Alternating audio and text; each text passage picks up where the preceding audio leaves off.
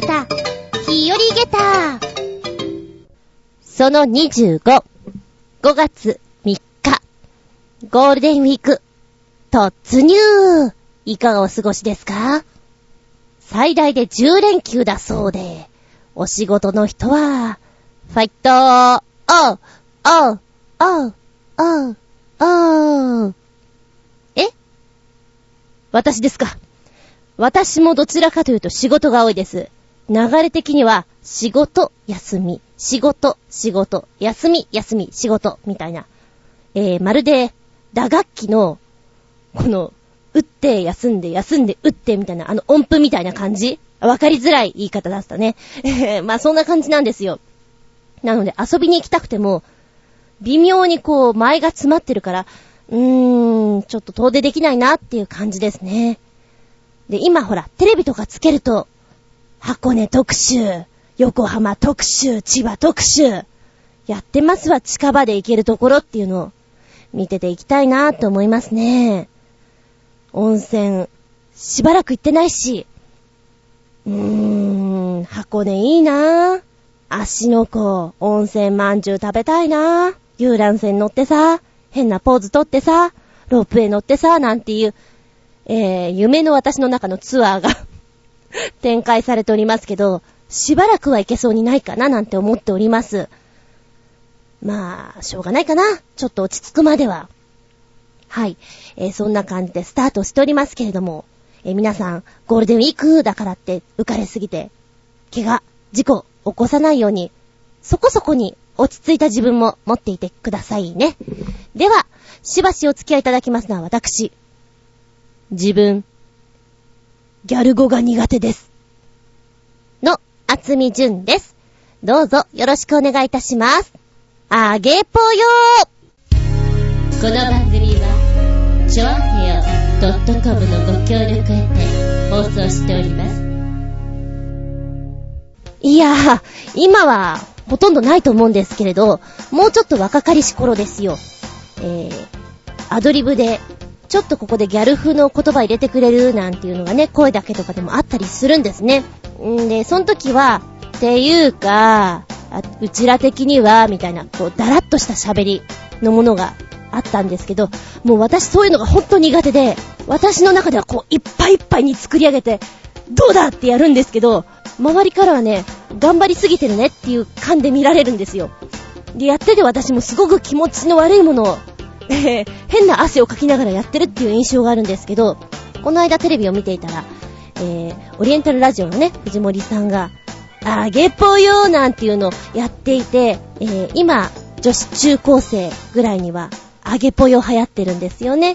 で、去年とかは、あげあげ気分がいい時には、あげあげダメダメな時には、下げ下げなんていう風に言っていた。えー、どちらかというと、私からこうね、うん、言葉のイメージで言うと、二丁目的なお姉の喋り方が強く出てるんじゃないかなっていうギャル語が流行ってるなって思うんですけれども、えー、それを聞いて、今私にこの声だけでもギャル語やってくれって言われたら辛いなぁと思いながら見てたんですよ。で、今は本当に何でもかんでもぽよをつける。えー、彼氏とラブぽよなのとか、超この料理やばぽよーとか、つけるんですって。で、今自分でもこう、今真似っこしてるつもりなんですけど、言ってる自分にイラッとするみたいなね。この野郎ムキーってなる、そんな自分がいる。どうも私このダラッとした今風喋りが本当に昔から苦手で もうね、聞いてる段階で、ぽよぽよ、ぽよぽよ、ぽよぽよ言いやがって崖の上のポニョかみたいな、すごい変なツッコミを入れたくなってしまう。おばちゃんなんですよ、私。で、えー、このぽよ、あの、やっぱりテレビとかでも言ってたりするし、中高生が喋ってるのを聞いて不思議に思う人がいるんでしょうね。ネットとかでやっぱり検索が、あげっぽよの意味とか、何ですかなんていうのが書いてあって、あ、みんなそう思うよなーなんて見ておりました。で、私は本当に昔からこういう、マジムカつくとかさ、あったじゃないですか。それぞれの時のこの、ギャル風の言葉。本当にそういうのに乗らない人で、文字とかも丸文字とか書けない口なんですよ。独特の文字を書くんですけど、えー、なので、あの私としてはすごく難しい位置だなって見ているんですが、逆に私は昔からなんかあの、古い言葉が好きっていうのもあるのかもしれない。仕事柄そっちが多かったっていうのもあるし、よく使ってたんですよね。で、20代の頃、バイトでやっていたクレーム処理のバイトなんですけれども、お客様から電話があった。で、それに対してのクレームを、えー、まあ、営業マンに伝えてフォローしてくださいみたいなのを残すんですけど、うんと、メールとかね、パソコンの中でこう、フォーマットの中に残すんですよ。で、その時の文章で、なるべくフォーマットの中で簡潔に営業マンに分かりやすく書いてくださいっていう指示があったもんですから、まあ、お客様が連絡お待ちしてますみたいなことを書いてくださいねっていうことだったんですよね。で、私書いたのはね、至急連絡されたしみたいな。連絡こうみたいな、そういう書き方をして、で、社員の人にこれでいいですかって言ったら、うん、あの、うん、あの、もう、もうちょっと普通でいいかなって言われた記憶があります。すごくそれは覚えていて、あれ私普通に書いたけどなってよくよく読んだら、あ、ちょっと明治時代っぽいって反省した時がありました。あ、連絡をしてくださいの方がいいんだなって。なんとなくほら、文章短めって言われたから、そういう方がいいかななんて思って書いてみたんですけど、NG もらいました。うん、直しましたよ。えー、そんなのがあってね、えっ、と、私は喋り口調もメールもブログもどっちかっていうと、変な言葉も使いますけれど、昔風のを好んで使います。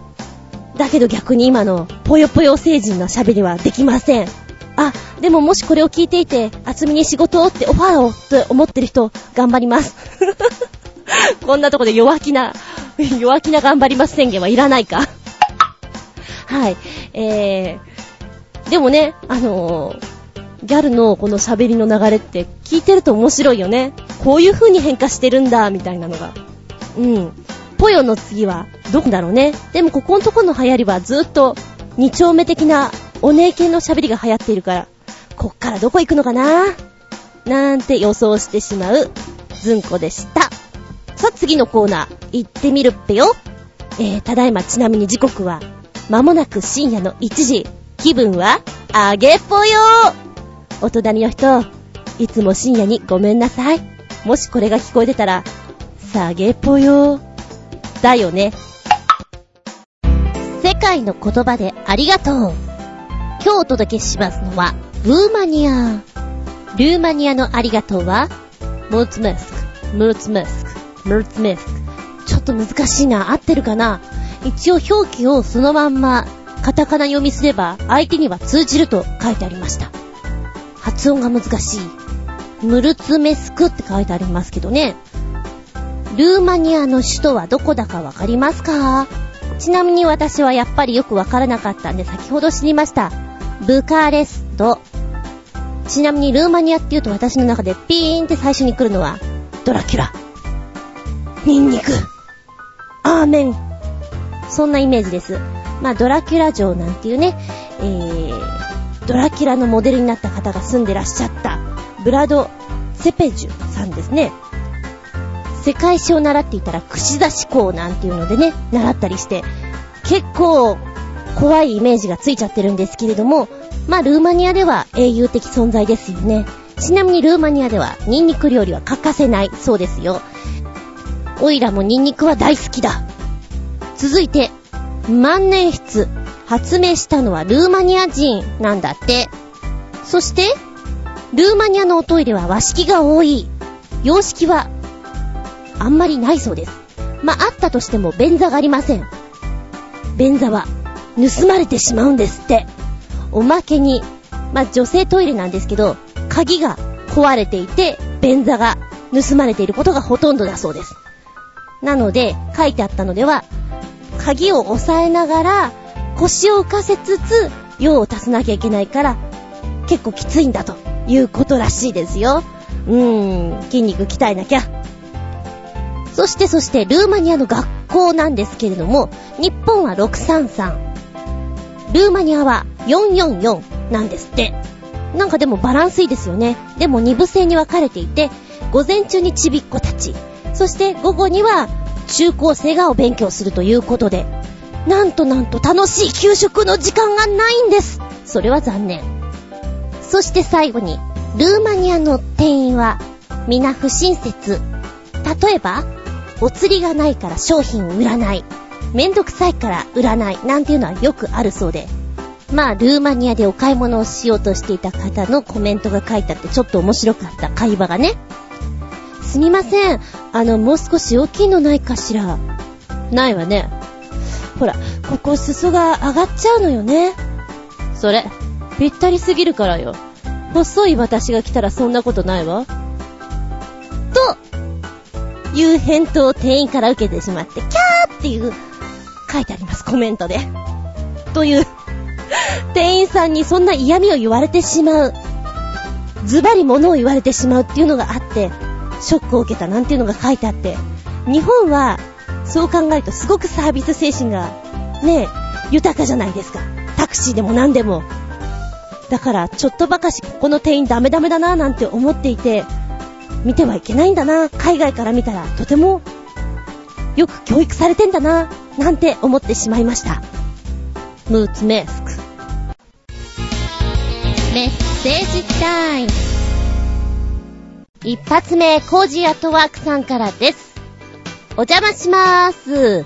いらっしゃい。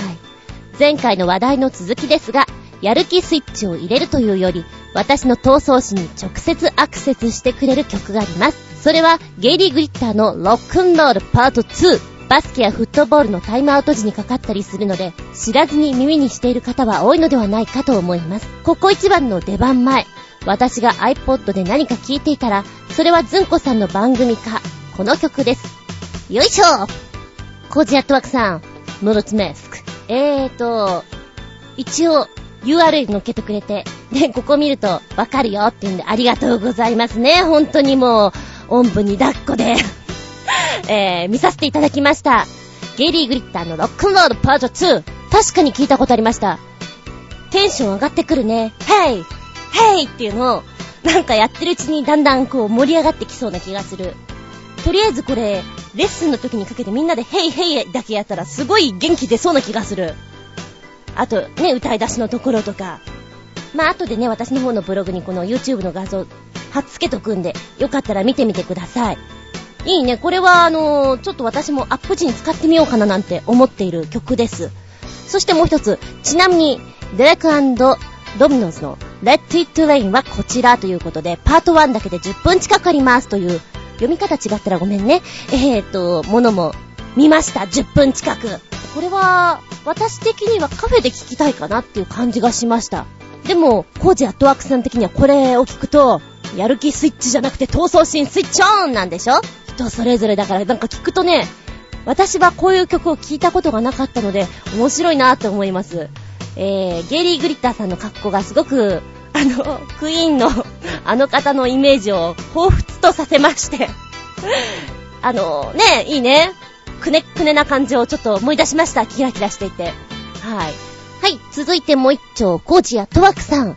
えー、ちなみに私の方のブログのトップページに、えーと、番組内でお話しした内容にまつわる写真を1枚ないし2枚ピックアップっていう形で出してるんですけど、それのピックアップにどうですかってことです。メッセージ、ピックアップ用にこれはいかがですよ震災被害から立ち直りつつある岩手県の鋳造会社のオリジナル、南部鉄の子猫型急須。実はもう発注しちゃいました。笑い。ということで、え画像送っていただきました。これ珍しいな、見たことない。お値段も、なななななな、なんといいお値段。えー、面白いので私の方のブログの方に載っけておきますけれども、子猫の形でこんなのは本当に珍しいと思います。よく見つけましたね。何？検索で子猫、急数とかで探しまくったんですか？すごいや。初めて見ました。面白いので、もしよかったら買ってみたり、プレゼントしてみたり、どうよ。あたしも欲しいな。おねだりか？こういうね、なんていうの、面白画像とか、おすすめ画像も、嬉しゅうございます。ちなみにどうでもいいんだけど、この、修造っていう漢字ね、読み方といい、なんといいか、イメージ的に、動物の名前とか面白いよね。修造、金編にことぶき。同じように金編に、あの、単造っていうのもあるじゃないですか。単造、中造。どうですか？ワンコとか飼ってるお家。中蔵丹蔵。かわいい名前だと私は思ってしまった。はい。えー、こういう面白メッセージ大好きです。ムーツメスク。続いては旅人さんのメッセージ。ずんこさん、こんにちは。旅人です。こんにちは。前回私は腰を痛めて医者に見てもらい、薬をもらったが、今度は食欲をなくしたと言いましたが、かっこ、なんか、だんだん一つのドラマみたいになってきたな、てんてん。かっこ閉じる。今は、なんとか食欲が戻り、体重も元に戻りました。でも今度は右肩を痛めてしまいました。それは右腕を真上に上げるだけでも、肩に激痛が走るほど。またしても医者に見てもらったら、腰痛の時とほぼ同じ結果。同じ薬をもらうはめに、バイト先の従業員曰く、職業病じゃないのか？確かに毎日のようにしゃがんで重いものを持ったりの繰り返し的なことをしてるので、そうなってもおかしくないでしょうけど、でも今のバイトを始めてもうすぐ1年ですが、今までこういった症状はなかったのですが、やっぱりあの大地震が原因でしょうか。あの地震のせいで、バイト先のスーパーのチェーン店、かっこ浦安市今川が麻痺してしまったので、その分の店の弁当もうちで作る羽目になり、震災前と比べて作る弁当の数が増えたため、かなり大変な状況になってしまったのです。痛めた腰や肩を治すには、まず安静にしているのが一番だとよく言いますが、もはやそれどころではありません。4月21日現在、さらに左腕が痛くなりかけています。てんてんてんてん。という、ちょっちブルーなメッセージ。旅人さん、いかーんネガティブになっちゃいかんぞ、君はもっとほら、プラスプラスプラスプラスまずは、プラスに考えよう。痛いとそうは言ってられないと思うんですけれど、マイナスに考えると本当に落ちてっちゃうので、大丈夫って思ってください。病は気から。病は気からですよ。え私はいつもこの呪文で立ち上がっております。ほら、逆に考えたらこうだよ、きっと。今痛みが出てきました。ある意味いいんです。ひどくなってないうちにこうやって反応が出てきたから。だから今のうちに少しスローダウンして、のんびりするということをやってみる。その手助けをしてくれてるんじゃないですか、体は。だから、困ったな、困ったな、じゃなくて、君たちよく悲鳴を上げてくれた。今から本気で治すからねって強く思ってください。本当にほら、ひどい時って一気にピキンっていっちゃったりするでしょ？もう治らないぐらいに。だから今のうち。しかもこれから暖かくなるから、いいと思います。えー、私もね、あの、その前に言っていた左腕のテニスをやってないのに、テニス肘的な症状っていうのはたまに出るんですけれど、出たりしまったら、そうか、お前今辛いんだなと。頑張れないんだったら、じゃあ代わりに右手が頑張ってやるからと。そんなことをやったりして、自分の中でこう、ね、うまくコントロールするようにしています。なんか痛いから辛いからってこう、本当に、陰に入らないでください。まあ、私は本当にほら、いつもアンポンタンな、わははってタイプなので、そういう風に乗り越えちゃいますけど、それも、必要だと思いますよ。うん。え、ちなみにね、旅人さんは、すごく真面目にあの、私がいつも、フォームに遊びでこう、なんでもかんでもアンケート的に乗っけてる時があるんですよ。あの、いいですよ、大丈夫ですよ。空欄とかでも。なんかちゃんと空欄だと理由を書いてくれてるから、あ、とっても真面目な方だなと思って。いいんですよ、もう。めんどくさければやらなくていいんです。今日も元気だ、ご飯がうまい、それだけでもいいんです、メッセージなんて。大丈夫ですよ。はい。えー、ちなみにね、あのー、今回アンケートで私が書いたのは、えー、携帯電話、右手と左手どっちで、あ、右耳と左耳どっちでやるとか、あとカレーライスは何が好きって言うんで、こう、ベジタボーとか、牛とか、いろいろ書いてたんですね。それに対して旅人さんが数年前からね、カレーが好きじゃないので、苦手なので、特にないですと。携帯電話も持ってないんでってこう書いてあって、とっても真面目だなと思いました。よくできました先生風。はい。えー、メッセージ、ムルツメスク。はい、そして続いてが、新潟県のヘナチョコヨッピーさん。メッセージ。ずんこさん、こんにちは。どうもです。僕が聴くと元気が出る曲で、カシオペアのドミノラインとファイトマンと書きましたが、それを成田名物のうなぎと飛行機を無理やり合体させたゆるキャラ、うなりくんのように無理やりくっつけたドミノマンには驚かされました。笑い。ということで、僕の聞くと元気が出てくる BGM の第2弾です。YouTube を利用されるとのことなので、YouTube で見られる曲を集めてみました。いっぱい書いてもしょうがないので、とりあえず厳選した6曲です。その1、パラシュートのアガサ。その2、パラシュートのヘラクレス。その3、ディメンションのセレネ。その4、ディメンションのライズ。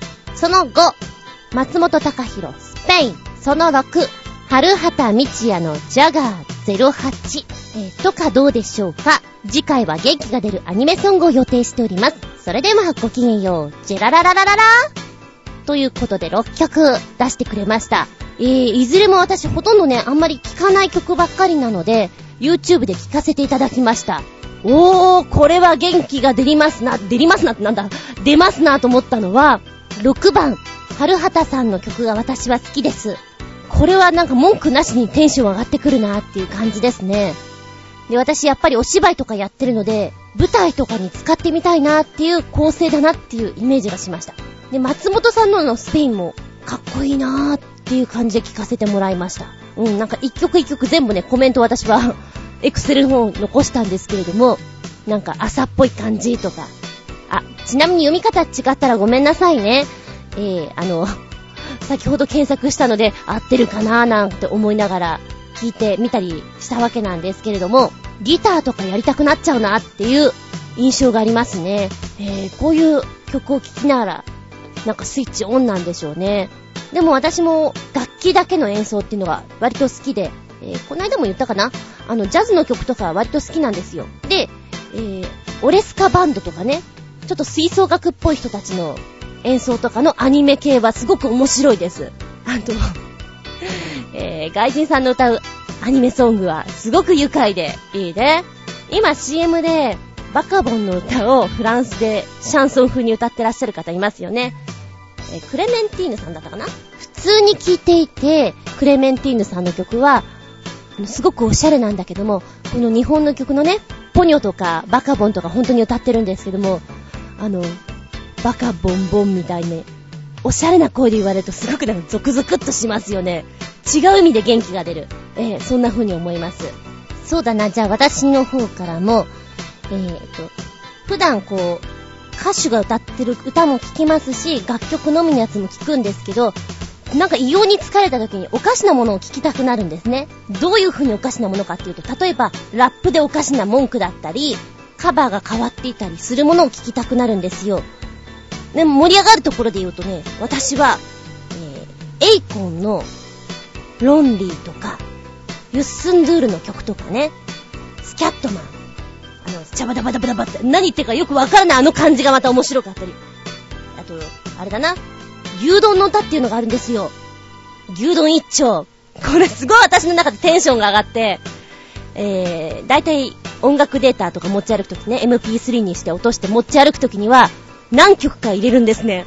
すごいテンション上がって、いいよ面白いよ !YouTube で探してみます。もしあったら貼っつけとくんでね、聞いてみてください。なんだろう、このバカらしさが受けるっていうのかな伝わる人が少ないんですけれど、私は好きなんですよ。あの 見てほしいなと思う。それからあの、のまのまイエーイとかね、あんまり歌えないんだけれど、えー、いろんな権利上ね。あと、アクアの、すごい元気の出る曲とかあったりして、もしよかったら聴いてみていただきたいな、リストアップしておきますので、そういう曲の方も、皆さんの趣味とかもわかるし、ちょっと意見交換的に面白いんで、これも嬉しいです。ムロツメスク。お便りは、例えばそのコーナーに合わせたものがあったらそちらの方に回しますので、ご安心ください。メッセージ、コメントは、チョアヘアのホームページお便りフォームからポチッと飛んでいただきますかもしくはパーソナリティブログの方にコメントを残していただく。私の方のズンコの独り言の方にコメントを残していただくか、メールフォームの方でぼよよんと送っていただくか、はたまた直接アドレスの方でガーッと送っていただくか、いずれかでお願いします。やっぱ、はがきだよねって思う人ははがきでもいいですよ。むしろそれ目立ちますからね。はい。えー、私の方の特設アドレスは全部小文字で geta アンダーバー zun アットマーク yahoo.co.jp geta アンダーバー zun アットマーク yahoo.co.jp こちらまでお願いします。私ね、すごく コメントとかお便りをなるべく直前まで見ないようにしてるんですよ、お楽しみで。で、本番でざっと読んで、あのー、OK ならそのまま通していくんですけど、結構読み間違いとかね、やっちゃうんですよ。さっきのドミノマンみたいな。で、先ほど、ジャガーって言ってたの、ずーっと最後まで、ジャグラー、ジャグラーって言ってて、ふっと見たとき、あれ？これジャグラーじゃないわと思って。焦って 撮り直しをしたんですけど、あのー、うん。それもそれでありかなと思ってやっております。ので、ほんとギリギリまでメール、OK ですからね。ぜひお送りくださいませ。プチ、下駄話、なんでもござれ。あなたのお便り待ってまーす。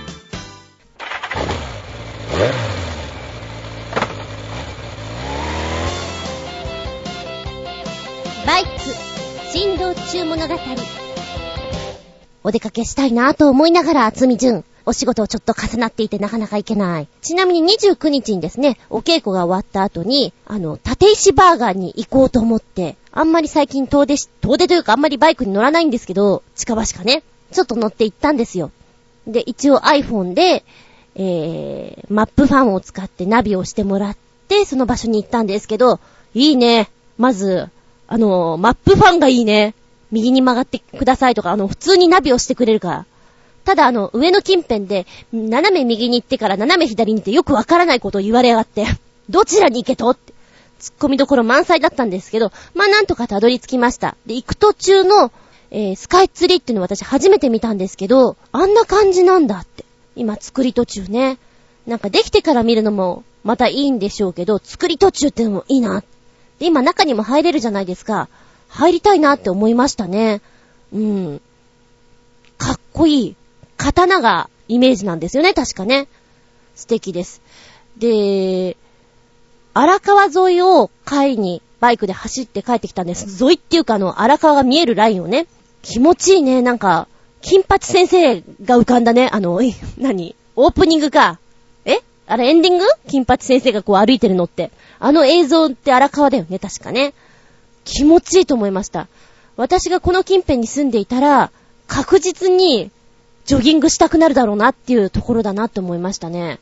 いいね。で、えー、ちょっと道路も走りやすくてですね、トンネルとかあったりして、トンネル出たり入ったりがなかなか面白いなと思って、うん、楽しめました。えー、まず近場でそういうの見つけるとなんかすごくハイテンションになりますね。景色はチラッと見るとスカイツリー、そして川が見え、なんか、っていうの、道路もなんか走りやすくて楽しいみたいな感じが良かったです。まあ、29日って祝日だったので、それもあるのかもしれませんけどね。あ、これも言っとかないとね。はい、ちょうど立石バーガーに行った時にですね、えー、この、葛飾巡りという地図をもらってきてたんですよ。で、その時には別に後で見ようかなぐらいに思っていたんですけど、家に帰ってさっき見たらすごくショックなことがありました。というのはですね、私、無類の餃子好きなんですよ。大学時代なんかは餃子プロジェクトと言って、仲間内集めて、レンタカー借りて餃子を食べに行ったぐらい、本当に餃子が好きなんですけども、この地図ね、今、ザクッと開きますけれども、タウンバスのドライバーが一押しのおすすめスポットというのを挙げてくれてるんです。で、立石バーガーももちろん入ってるんですが、この中にハルピン餃子というのがありまして、インターネットのグルメサイトでも上位ランキングされているという名店なんですよ。で、これね、すっごい見たことあるなと思ったら、私が立石バーガーを探してる時にちょうど目の前にバイクを止めて、いや、こっちかな、あっちかなって探していたとこなんですね。なんで記憶に残ってるかっていうと、なんかこの店混んでるな、美味しいのかって思ったんですよ。そのぐらい満員で、えー、小さいお店だったんですけど、はって思ったのね。食べちゃおうかなって思ったんだけど、本当に混んでいたので、まあ、いっか別にね、立石バーガー行くし、っていうことでスルーしちゃったんです。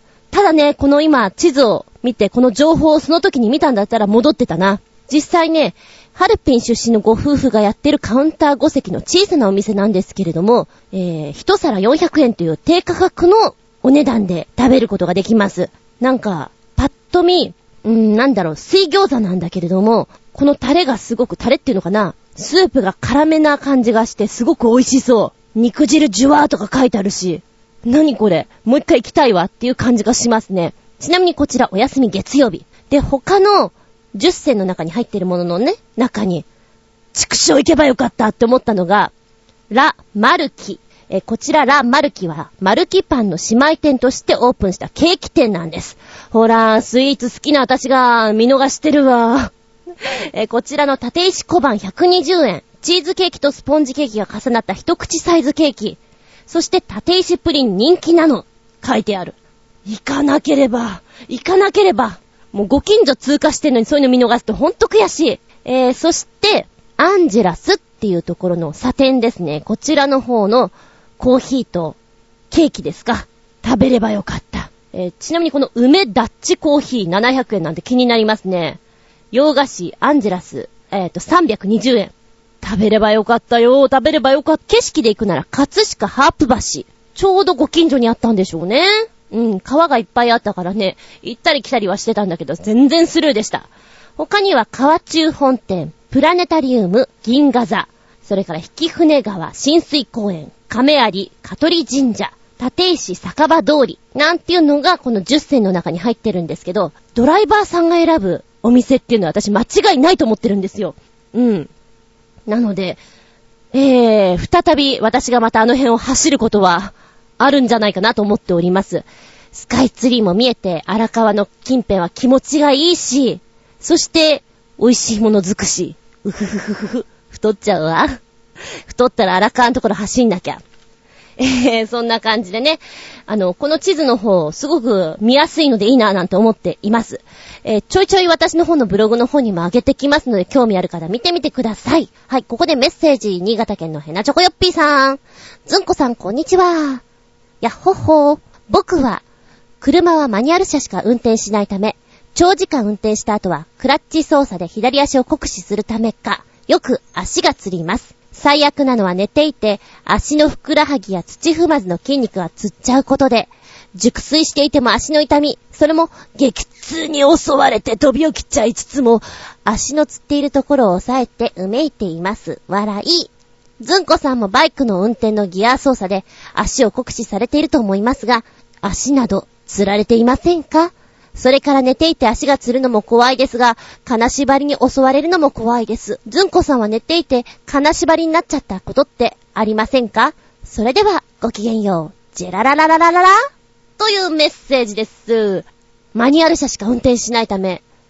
うん、そうね、ちょっと左足疲れてくるよね。でもなんか、それが普通のような気がするから、そんなに、はーっていう風にはならない。ただ、バイクに乗っていて、冬の寒い時期、2月ですね。2月でこう、息もなんか小声小声になっている状態の中、ずーっとこう、足を使ってるとですね、つま先の方が本当に痛くなってしまって、指先とかですね、そういう意味で痛いです。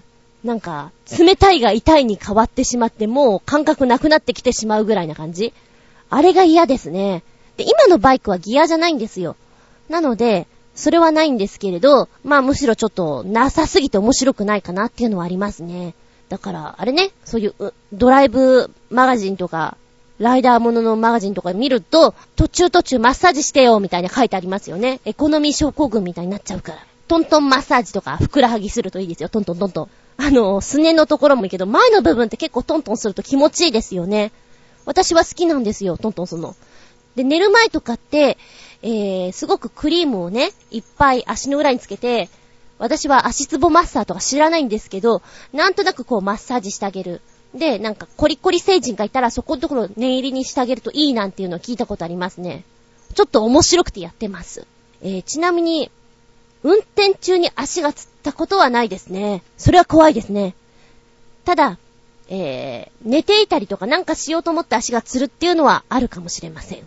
で、あと、金縛りっつうのは怖いね。私本当に子供の頃に、金縛りっていうのは、こう、カチッて動かなくなったその足のね、ところから、幽霊がこう、こう、霊的なものがこう、だんだん這い上がってくるんだよっていうのを、イメージしてごらんって言われたことがあって、それがすごく怖くて、未だにそれが忘れられないんですよ。まあ、案の定私は睡眠時間が少ないのでパタってすぐ寝てしまうんですが、えーとね、私ね、多分なんですけど、息を止めて寝てしまってるところが多分あると思うんですね。息ができなくなってしまって苦しくなってしまう時があって、しなきゃしなきゃと思って、はっ息をしなきゃっていう風に思って、何、目覚めるじゃないけど、意識が薄くなることがあるんですよ。薄くなるとし、あの、あっちに行っちゃうわけじゃないですよ。ちょっと目が覚めてくるっていうのかな。そういうのがなんかちょっとあってね、もしかしたら無呼吸症候群なのかなって思ったことがあるぐらいなんですよ。まあ、今はそれはないんだけれども、あ？単に私の睡眠が少ないからそう思ってないだけかな。うん、なので、えー、あれ？ちょっとなんかバイクの話から逸れてるね。まあいいや。そんなのもありつつ、あの、金縛りとかはなるべく怖くならないように思いながら意識しております。えーと、運転したらですね、マッサージ、それから、いろんなところの筋を伸ばしてあげるというのをやるといいでしょう。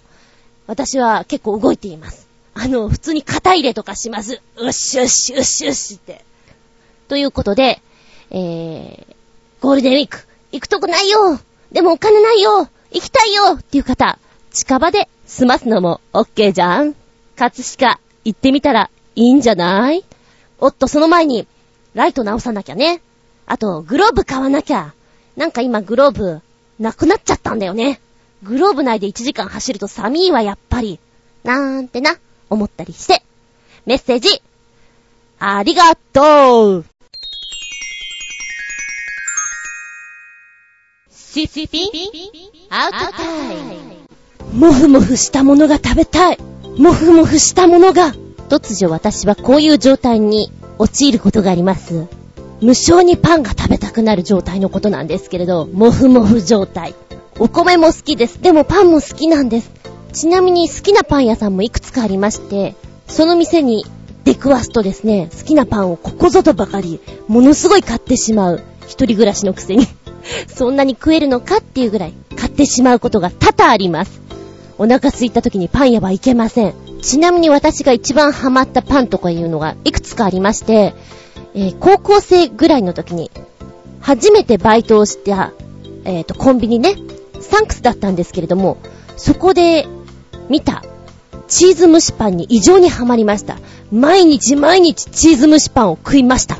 うまいなあと山崎の今、あのパン見ないんだけれども、チョコでコーティングされている、うん、コッペパンサイズなんだけど、もうちょっと小さいかな？で、真ん中にクリームが入っているんだけど、すごくこれが美味しくて、チョコレートがシャリシャリしていて美味しいんですよ。美味しいなぁと思っているうちになくなっちゃってね、100円ぐらいだったかなで、またたまに見るんですよ。リニューアルして。あれ、最近また見ないけど、またなくなっちゃったのかな？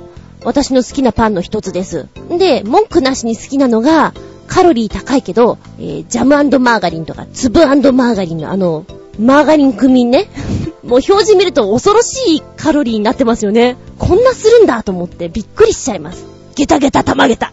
あ、でも元を正すと一番最初にパン屋さんですごくハマったパンって何かって言ったら、メロンパンかもしれない。今ふと思い出しちゃった。今どこのメロンパンが好きって言われて、そうだな。セブンイレブンかなっていうぐらい、あの、特にお店はないんですよ。普通にコンビニでも美味しいパンが食べられるから。なんですけれども、うん、昔は本当にメロンパンにはまり、チーズ蒸しパンにはまり、チョコのパンにはまり、で、あの、マーガリン組にはまり、甘いのが好きだったんですけど、今も好きなんですが、これは太っちゃったなっていうのが、プリンパン。今あんまり見ないかな。プリンパンっていうのにすごくハマりまして、いろんなメーカーからそれこそ出たんですよ。パン屋さんにもプリンパンが。これカロリーすごくでかくて、で、お店というお店の、ね、プリンパンを見たら速攻買って速攻食べていたので、すごく体重がぐんと増量キャンペーン実施しちゃいました。恐ろしいと思いましたね。美味しいんだけど、プリンの味じゃなくてもただのカスタードのところと、甘すぎるところと、カラメル最高のところとか、いっぱいありましたけれどね。もう、増量キャンペーンが怖いので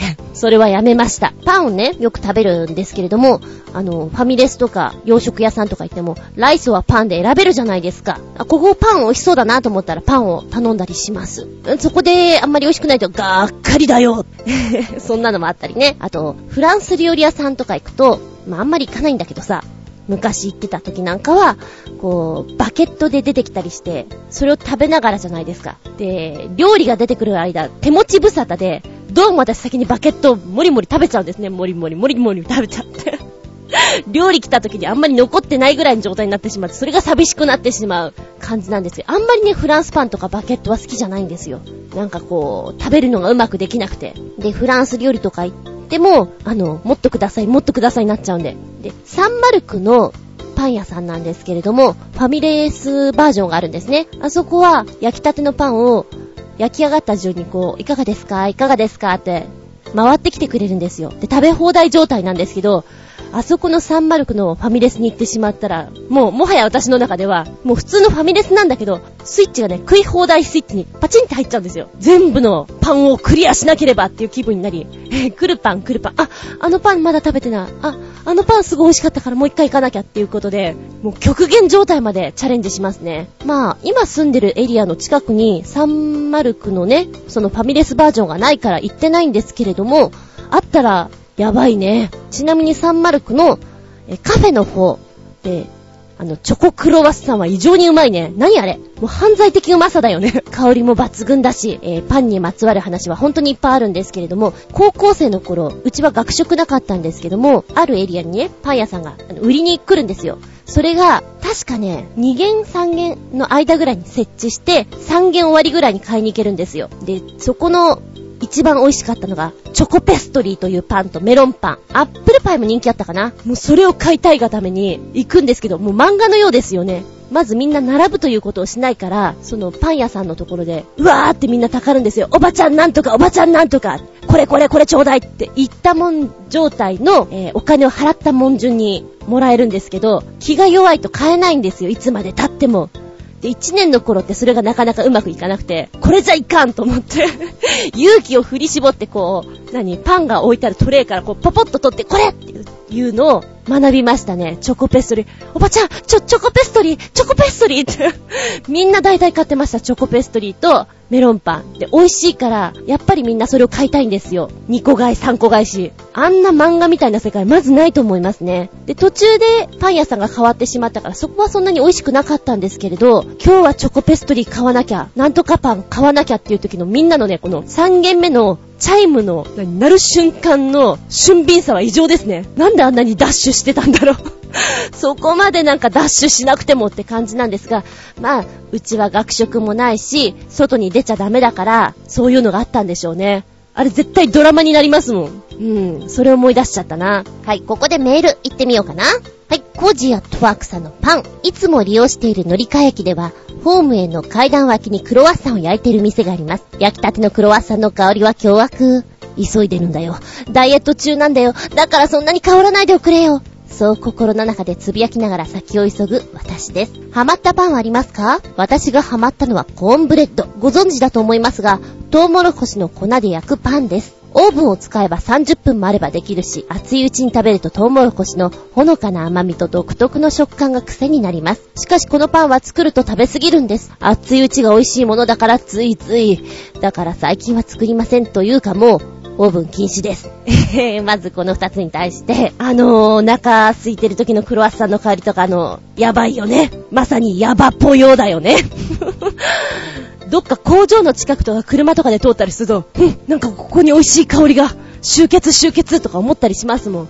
一斉に鼻くんくん状態ですよ。そしてハマったパン、コーンブレッド。自分で作っちゃうんだ。あの、自分で作るのも本当にダメだよね。私も食パンとか焼いたりする時があるんですけど、美味しいと本当にサクッと食べちゃうから、もう増量キャンペーン実施中になっちゃうじゃないですか。大絶賛ですよね。そこをなんとかしなきゃっていうことで。えー、でもコーンブレッドって作ったことないです。トウモロコシの粉、うまそうですね。うまそうっていうことは恐ろしいっていうことですからね。食べたいけどな。熱いうち美味しいからね。もう私なんかほんと食べるの大好きだから、美味しいパン屋さんとか見かけたら、その場で食べちゃうぐらい、焼きたてだったらね、怖い怖い。そしてお気に入りのパン屋さんってありますか？っていうのに対して、私のお気に入りのパン屋さんは、下北沢駅近くのアンゼリカ。カレーパンが有名ですが、タイちくわ味噌パンなどもなかなかです。舞台通いしていた頃は毎日のように通ってましたとさ。私もこの店は行ってました。カレーパンね。味噌パンはね、私そうでもないんですけども、カレーパン美味しいなと思いましたね。あ、あれなんですね。コージーさんは舞台通い結構下北行ってたんですね。合ってたかもしれません。え、そしてサンドイッチに挟みたい好みのサンドは？という言うと、はいはいはいはい、ハムと卵です。それも鶏ハムと半熟スクランブルエッグで親子丼状態にし、真っ赤なトマトを挟めば完璧。ずんこさん、ダイエット中だって言ってるでしょ？ごめんごめん。一応聞いてみて、ねえどんな感じかなってやってみたかったの。サンドイッチ。私が好きなサンドさんは、もうシンプルな卵の、あの、マヨネーズでこう潰したやつね。美味しい。もうそれだけで十分。ただ、シンプルなんだけど、それすら美味しくない店もあるよね。なんでこんな美味しくないんだろうっていうのと、これ超うまいなっていうところと。な、不思議なんだけどね。でもあのシンプルなのが一番好きです。ガンガン食べれます。まあ、しばらくの間に私はツナサンドとかああんまり好きじゃなかったんですよ。ハムサンドとかも。ずっと卵しか食べなかったんですけど、まあ、25歳ぐらいから少し大人になりまして、ハムとかツナも食べるようになりました。なんだそりゃ。はい。えー、チーズとかもね、今は、そうだな、チーズとトマトとえペッパーいっぱい入れて、お野菜多めにしたサンドイッチをだいたいお昼に持ってって食べたりしています。あ、後で作らなきゃ。メッセージ、おぞーす。はい、そして旅人さんのパン話。私が幼稚園に通っていた頃、お昼は基本的には弁当でしたが、火曜日と金曜日は幼稚園側からパンが支給されました。食パンとかではなくて細長いタイプのロングパンでした。でも当時の私はパンがちょっと苦手だったので、支給されたパンを完食したことがほとんどなく、残したパンを家に持って帰ることが多かったです。牛乳も支給されたのですが、パンよりも牛乳の方が先になくなってしまうのです。チョコクリームが入ってたら完食間違違いなしだろうけど、でも幼稚園内でパンの奪い合いが発生しそうで怖いです。すごいなんかあんまり私幼稚園の頃とかの記憶がなくてですね、お昼どうだったかなっていうのはあんまり覚えてないんですけど、パンが出ていたんだ。牛乳とかも。うちは多分給食みたいだったんじゃないかな。何も覚えてないんだけど、お弁当を持って行った記憶がないんですよね。だから多分そうなんだろうな。パンに牛乳。でも、子供の頃って確かに甘い方が食べるもんね。うんうん。ちなみにハマったパンってありますかっていうのに、チョコクリーム入りのパンなら何でもいいです。チョココロネなど。あー、チョココロネ。チョココロネは本当にハマりましたね。どっから食べるか迷いませんでしたか？お尻の方から。お尻っていうかあの、三角の後ろの方からか、太い方から食べるか。いろんな食べ方しました。ちぎりながらとか、あの、巻かれてるのをほどきながらとか、いろいろやりましたね。懐かしいな、チョココロネ。あれ大好きだった。思い出しちゃったな。お気に入りのパン屋さんってありますか？特になし。かっこ、履歴書風に。ちょっとこれ面白いね。そしてサンドイッチに挟みたい好みのサンドとは、卵サンドを好み合いますね。シンプルが私好きです。今普通に売っているチョコチップパンとかどうですか？あれ、細長いやつ。180円くらいかなあれもすごい好きなんですけど、おやつのように1本だけ食べようと思ったら2本3本って言ってしまう魔法のパンです。多分好きなんじゃないかな、チョコ系が好きだったら。サクッとトースターで焼くと、さらにうまし。そして新潟県のヘナチョコヨッピーさんのパン。パンの思い出といえば、小学生の時の給食に出た食パンのことで、2枚出たのに1枚しか食べきれず、教室の机の中の奥の方にしまい忘れて数日後、青カビの生えた食パンを机の中から発見などということを何十回となく繰り返してました。かっこ、みんなやってることだと思いますが、僕が小学生の時に給食に出た食パンで、今市販されている有名メーカーの食パンと比べてとてつもなくパッサパッサパッサパッサで美味しくなかったです。笑い。あー、それもわかるね。あのー、何の変わり映えもない食パンを2枚出されてどうしろっちゅうのっていうのは思ったことあります。蜂蜜とか1本ついてきてね。まあ私は結構食いしん坊だったんで、シチューとかそういうのにつけて食べてたり、あとはお持ち帰りして、スズメとかにあげてました。カラスとか。いろんなの来たなーみたいな。帰り際に犬っころにあげたりね、やってましたよ。2枚いらないよね。当時だったら。そう思います。そして、ヘナチョコヨッピーさん、ハマったパンはありますか？パンよりはお米の方が好きなので、あまり変わったパンとか食べたことないのですが、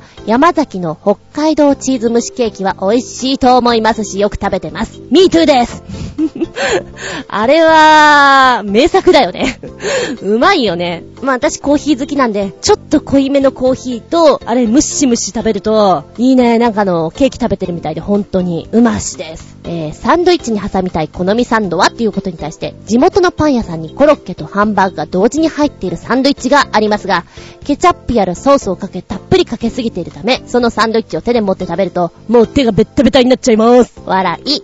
でもこのベッタベ方がうまいんですよね。絶対そう思いますよ。今、5パンっていうパン焼き器が売られてるんですよね。お米を使ったパン焼き、パンを焼けるってやつ。あれがかなり甘みがあって美味しいっていう噂で、え、米好きな私としては、米の味でパンを味わえるっていうのは食べてみたいなって思ったりします。余談ですが。そしてもう一丁、浦安ライダーさんから、ずんこさん、ゴールデンウィークも忙しそうですね。パンネタは以前フライパンでパンをこねて焼きましたよ。一次発酵、二次発酵もして、確か二次発酵の時はちょっとフライパンを温めて40分くらいかかったかな。どのパンもそうですが、出来たてはめちゃめちゃ美味しいですよね。ただ、時間が経つとしぼんで硬くなってしまいました。ちなみに、動物のパンダは和歌山県のアドベンチャーワールドに多数いたと記憶してます。こんな感じですが、ネタになります？すいません。全然なりますよ。ありがとうございます。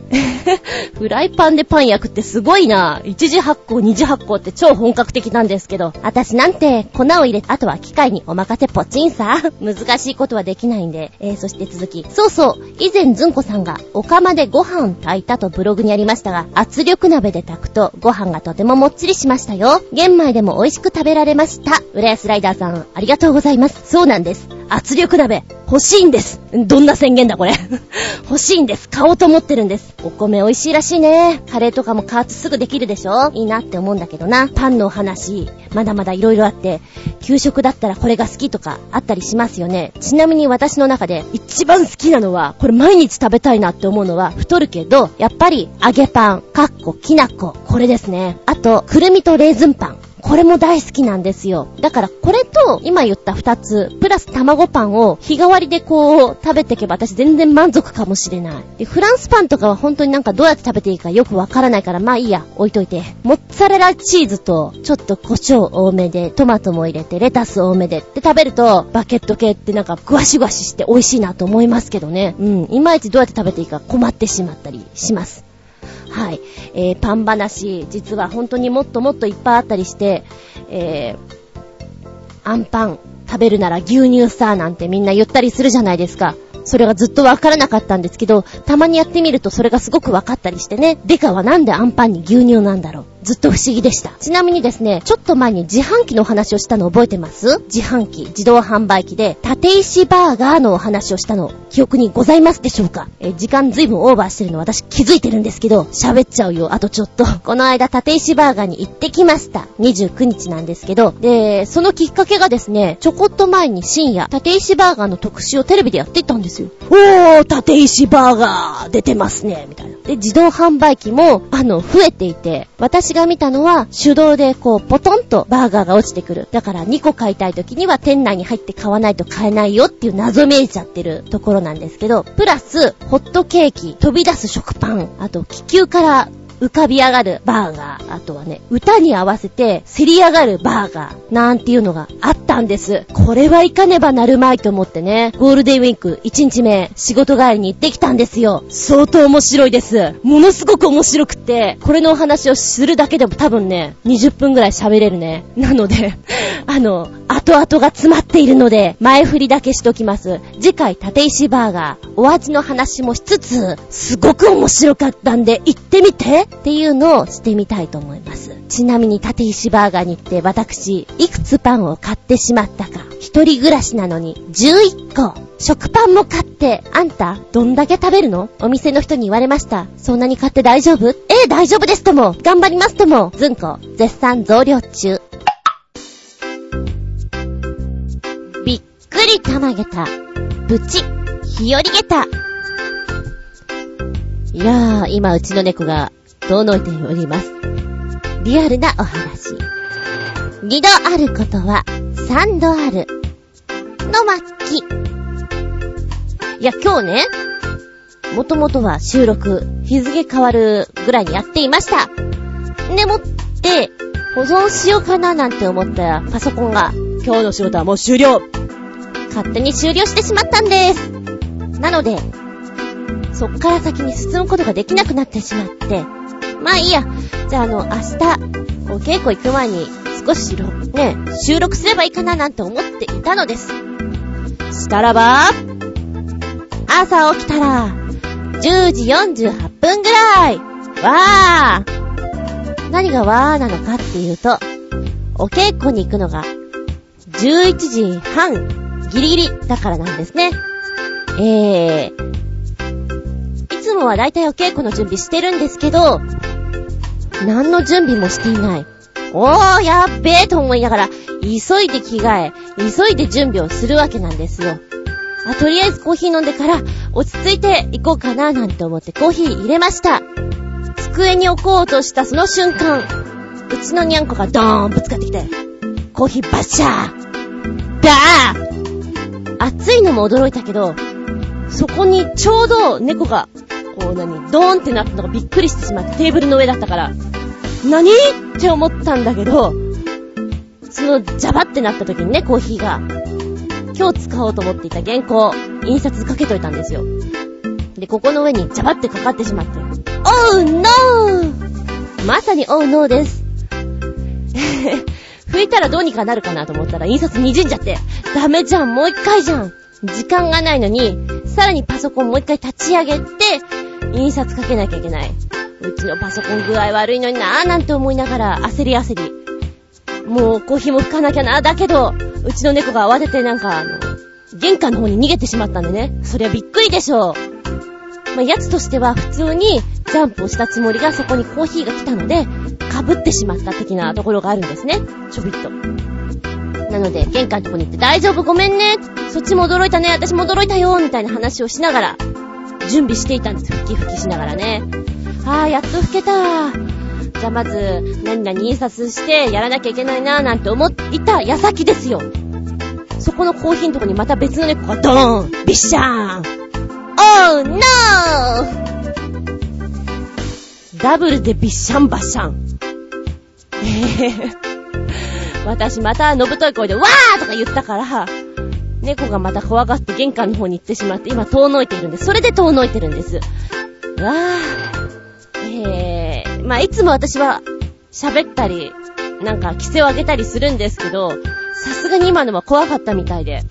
遠のいてる、遠のいてるでも私も大変時間がないのに、本当だったら収録をして、準備をしてお稽古に行こうと思っていたのだが、全部それがうまくいかなくなってしまったので、帰ってから収録だなぁなんて思っていて。私何やってんだろう状態？うん。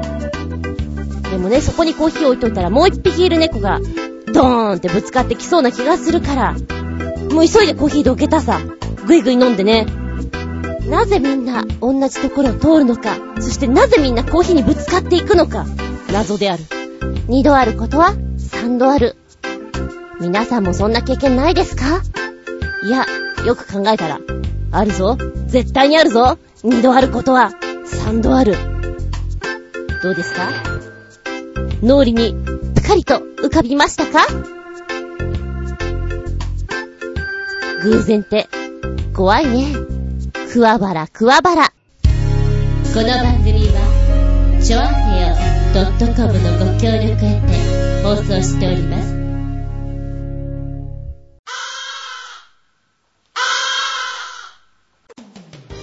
はい、終わりになってきました。今日も聞いてくれてありがとうございます。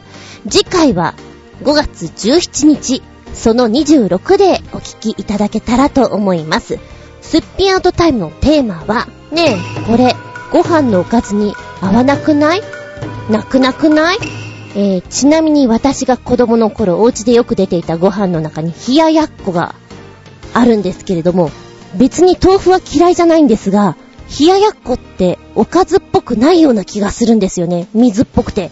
で、どうやって食べたらいいんだろうってちょっと思ってしまったりする自分がいます。あの時はなんだろうな、冷ややっことご飯と味噌汁と、なんかもうちょっとガツンとしたものが一品あったかなぐらいなんですかね。だから多分ちょっとサラダ的な感覚もあるんだろうけど、ご飯の席にあるのがすごく不思議な食べ物だなって冷ややっこは思っちゃうんですよ。まあ、個人個人そういうのはあると思うんですよ。えー、西の方では、たこ焼き、お好み焼き、ご飯、ありえますけど、こちらの方では、え粉物に米？それなんかおかしくない？って言ったりしますよね。うん。まあ、そんな感じで、おかずに合わないんじゃねえの？っていう話をしていきましょうよ。人それぞれのご家庭事情もあるでしょう。ぜひ、ネタお送りくださいませ。さあ、そして、まもなく5月5日、子供の日、単語の節句がやってきますね。えー、5月のお風呂は勝負湯です。勝負湯にぜひ入っていただきたいな。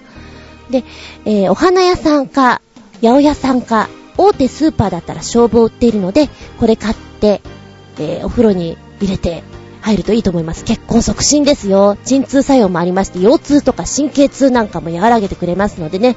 あと、天然のアロマテラピーの効果もありますので、ちょっとやってみると面白いんじゃないかななんて思っております。もうどうしても手に入らなければ、入浴剤っていう手もあります。1年に1回、まあお試し気分でぜひ、勝負湯入ってみてはいかがでしょうか。では、5月17日、日付が変わるその頃に、お相手は私、子供の頃は、日曜日サザエさんを見た後にいつもアンパンを親父と買いに行っておりました。厚み純です。見舞い聞く舞い話す舞い。ずんこの話も、もうおしまい。バイバイキーン柏餅はこしあんが好き。